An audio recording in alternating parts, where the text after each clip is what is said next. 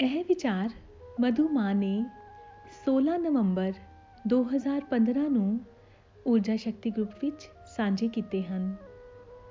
Group ਦੇ ਇੱਕ member ਦਾ ਸਵਾਲ ਹੈ, ਕਿ ਸੂਰਜ ਧਰਤੀ ਦੁਆਲੇ ਘੁੰਮ ਰਿਹਾ ਹੈ ਜਾਂ ਧਰਤੀ ਸੂਰਜ ਦੇ ਦੁਆਲੇ?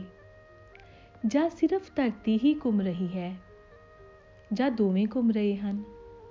ਕਿਰਪਾ ਕਰਕੇ ਇਸ ਦਾ ਉੱਤਰ ਦਿਓ।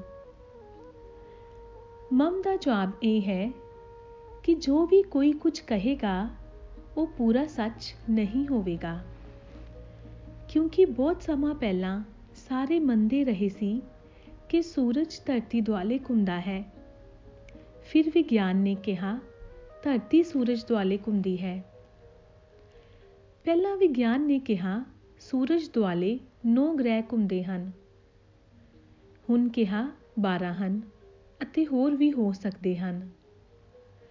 200 ਬਿਲੀਅਨ ਤਾਰੇ ਹਨ।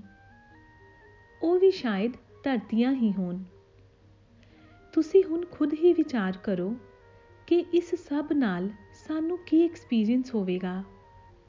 ਜੋ ਹਰ ਪਲ ਬਦਲ ਰਿਹਾ ਹੈ, ਇਨਸਾਨ ਦਾ ਕਿਹਾ ਪੂਰਾ ਸੱਚ ਨਹੀਂ ਹੋ ਸਕਦਾ। ਗੁਰੂ ਨਾਨਕ ਪਾਤਸ਼ਾਹ ਨੇ ਬਹੁਤ ਸਮਾਂ ਪਹਿਲਾਂ ਹੀ ਜਪਜੀ ਸਾਹਿਬ ਵਿੱਚ ਲਿਖ ਦਿੱਤਾ ਸੀ ਪਾਤਾਲਾ ਪਾਤਾਲ, ਲੱਖ ਆਗਾਸਾ ਆਗਾਸ। ਹੁਣ ਤੱਕ ਸਾਇੰਸ ਖੋਜ ਕਰ ਰਹੀ ਹੈ ਕਿ ਕਿੰਨੇ ਸੂਰਜ ਹਨ। ਮੇਰਾ ਖਿਆਲ ਹੈ 21 ਚੰਦਰਮਾ ਵੀ ਕਹਿੰਦੇ ਹਨ। ਪਰ ਖੋਜ ਅਜੇ ਜਾਰੀ ਹੈ। ਇਸ ਲਈ ਮੈਂ ਕੁਝ ਵੀ ਕਹਾਂ, ਉਹ ਮੇਰਾ ਐਕਸਪੀਰੀਅੰਸ ਨਹੀਂ ਹੋਵੇਗਾ। ਅਤੇ ਜਿਸ ਦਾ ਮੈਨੂੰ ਹੀ ਪਤਾ ਨਹੀਂ, ਮੈਂ ਉਸ ਦੀ ਗੱਲ ਨਹੀਂ ਕਰ ਸਕਦੀ। Love yourself and love all